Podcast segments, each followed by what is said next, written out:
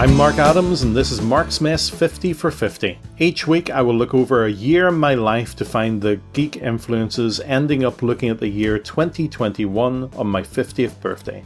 This week, it's 1985. 1985 was a year of discovery. In the North Atlantic, a team of aquatic hunters found the wreck of the Titanic built down the road in Harland and Wolff and it sank on its maiden voyage in 1912. The common Belfast quote is, It was alright when it left here. I did have a bet with a friend who stated that they would raise the Titanic within five years. So if you're listening, Colin, you owe me 50p. A team of scientists in the Antarctic discovered a hole in the ozone layer, making it so that I didn't use spray on deodorant. So let the good times roll on. DC Comics discovered what a mess their continuity was, but also discovered a solution Crisis on Infinite Earths. It would be many years until I would read this, and it would be something that uh, looked wonderful, but without the background in DC history, was very confusing. As for me, I was finally finding my own confidence. I was, and to a certain extent still am, quite insecure. What did help me in school was good class and caring teachers. I had to choose which subjects to study over the next two years of school for what was then the CSE qualifications to sit in 1987. I chose subjects I liked and could do. My favourite, of course, was history, which we ended up doing a lot of Irish history. I took eight subjects and enjoyed the camaraderie in my classes. In my TV watching, the BBC started their own soap opera called EastEnders. I don't actually remember any of the soaps, such as Coronation Street or Emmerdale Farm, being on in our house, but my mum did watch EastEnders, so that was on two times a week. A must watch TV moment was the 1985 World Snooker Championships. On an April night, we were allowed to stay up after midnight on a school night. The three times world champion Steve Davis was playing local Northern Irishman Dennis Taylor. It was the best of 35 frames, and Davis had won the first seven, so Taylor became the underdog with all to prove. The match went right up to the end, with the pair at 17 frames each going into the final frame. For more than an hour, these men fought, with it all coming down to the final black ball. Taylor missed, but then so did Davis, so that Dennis Taylor won by sinking the black. He raised his cue in the air in triumph.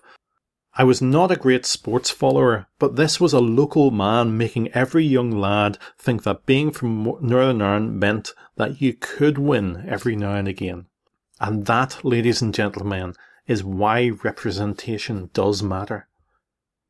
That summer was Live Aid, the 13th of July in Northern Ireland is a public holiday, and in County Armagh, half the population celebrate being a Protestant in a small village of Scarva with a large band parade.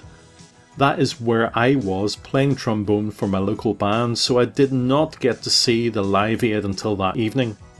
And yes, it was spectacular, especially seeing Queen and the All Star finale. We will cover the where were you moments over the course of this podcast, but that has to be one of my first. Doing the research for 1985, I'm amazed at how many decent films came out that I have enjoyed over the years. I have even been able to place them in loose categories, with action adventure, Back to the Future, which I did see in the cinema and very much enjoyed, Goonies, King Solomon's Mines, which I had to do a reading assignment on that book so a very wrong report was handed in there. Jewel in the Nile, Spies Like Us, A View to a Kill, which I saw in the cinema, and if I thought Moore looked too old in Octopussy, it was even worse here. There were teen films like Teen Wolf. I have yet to see the Americans' TV drama on that. The Breakfast Club, Weird Science, St. Elmo's Fire. There were comedies such as Fletch, Brewster's Millions, National Lampoon's European Vacation, and even violent action movies Commando, Rambo 2, Rocky 4, Death Wish 3, Mad Max Beyond the Thunderdome.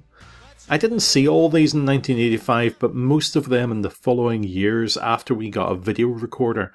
More on that at a later time. Music was playing more and more in my life. We had two pirate radio stations, Kit FM and Kiss FM, using the not so far away border to hide them. It meant that not only did we get local callouts, but great music like 19 by Paul Hardcastle, Dancing in the Streets with Bowie and Jagger, and The Walk of Life by Dire Straits. Michael Grade was making his mark on the BBC by putting Doctor Who on hiatus. This was the beginning of the end for the Doctor. He would be back for a few more seasons, but the end was near. If you would like to contact me, you can by email at mymarksmess at gmail.com, on Twitter at marksmesspodcast without the T, or on Facebook at Marksmess Podcast. Thanks to Josh Woodward of joshwoodward.com for the title music.